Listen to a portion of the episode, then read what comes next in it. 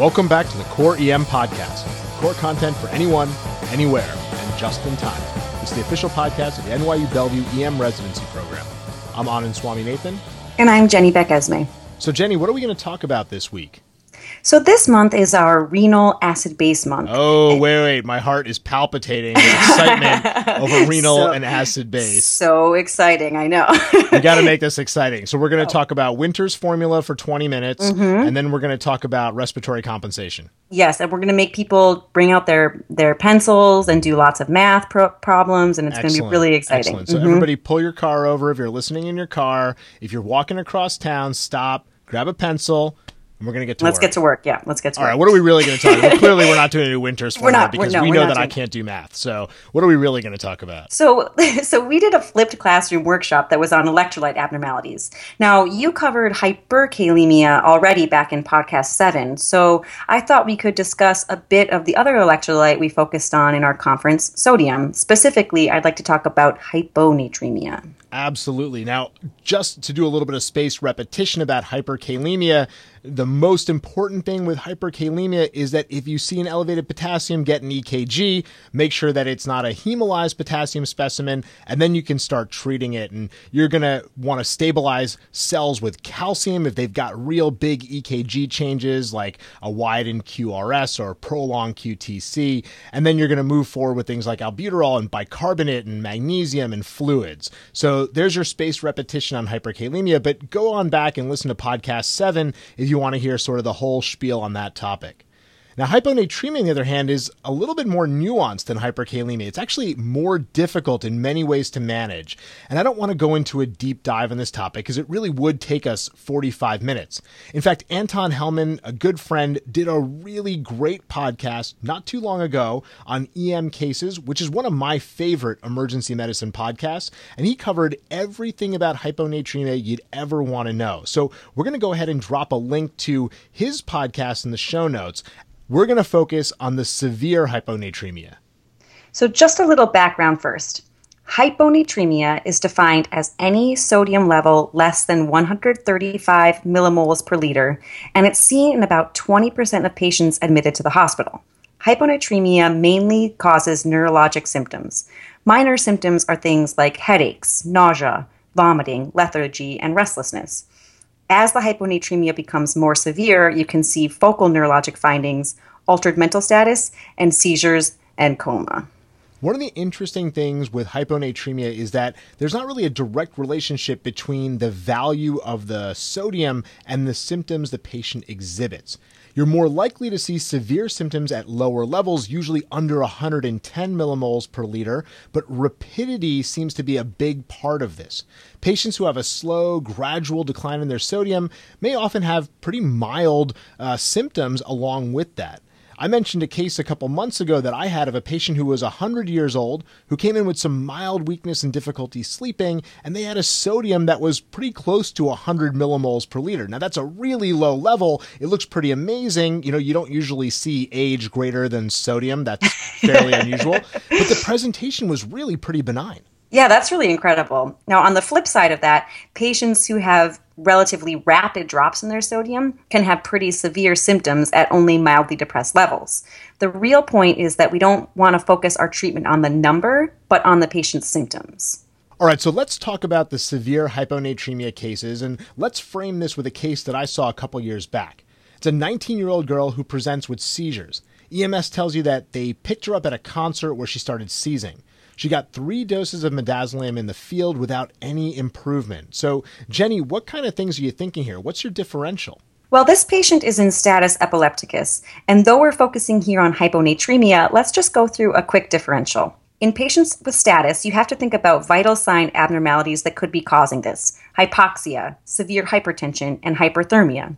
Think about trauma resulting in intracranial hemorrhage, brain tumors, CNS infections, toxic exposures, hypoglycemia, and electrolyte abnormalities. If it's none of those things, it may simply be the result of an underlying seizure disorder. That's a really nice differential to go through for the status patient. I think glucose gets missed pretty frequently, and again, it's one of those things that makes you look pretty silly. So make sure that getting a finger stick is part of your standard initial assessment.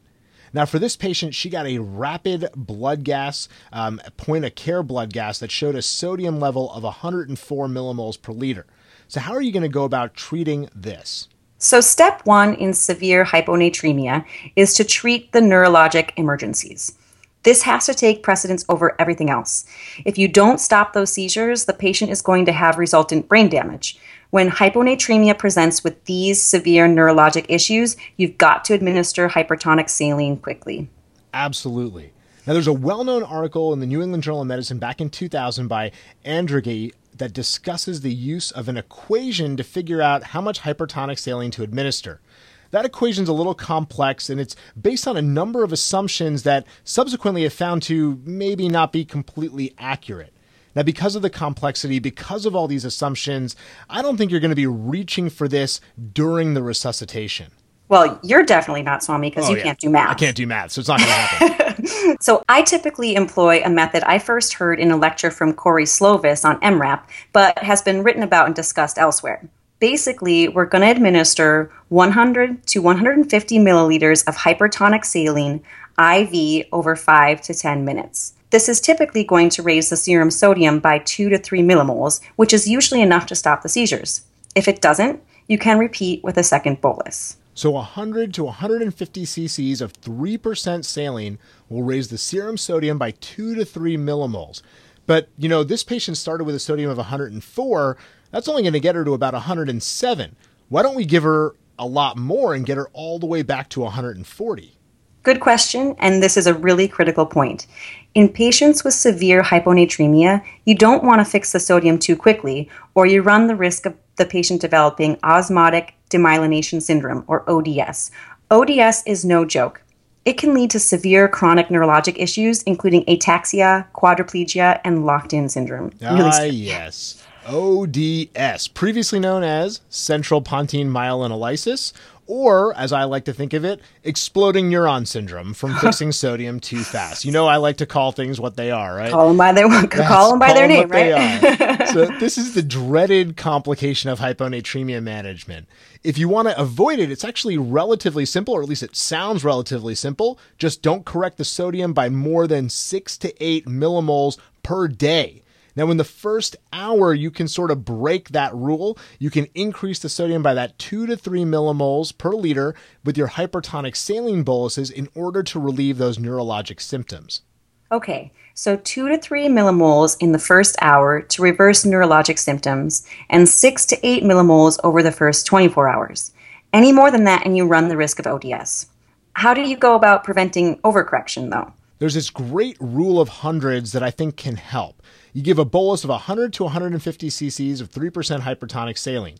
Place a Foley, and if you get more than 100 cc's per hour of urine, send a urine osm, send a urine sodium off. If the urine osms are less than 100, you're losing too much free water. You're going to want to fluid restrict that patient, give them DDAVP, and call nephrology for help. Okay, that sounds pretty easy. Drop the Foley, monitor urine output. If the urine output is more than 100 cc's an hour, get osms. If the osms are less than 100, be worried. Fluid restrict, give DDAVP, and get help. One more question, Swami. What if you don't have any 3% hypertonic saline lying around? Yeah, and, and you often don't. They often lock these things up or only keep them in the pharmacy because they don't want you to give it by mistake. Right, it's one of those scary medicines that they don't want us to find. Exactly. And it seems like, you know, it's pretty easy to give this by mistake, I guess. So, in a pinch, if you can't find your 3%, you can give an ampule of sodium bicarbonate over 5 to 10 minutes. That's 8.4% sodium and should have a similar effect in raising the sodium by that 2 to 3 millimoles per liter. All right, Jenny, let's wrap this up with some take home messages. Okay, severe hyponatremia is characterized by CNS dysfunction, mainly seizures and coma. We're going to treat this with hypertonic or 3% saline. To do this, give 100 to 150 milliliters over 5 to 10 minutes and repeat if the seizure activity continues.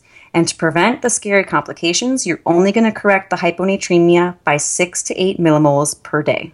Absolutely. Those are great take homes. And I think there are things that you can take to the bedside to treat these patients well and, again, avoid that ODS.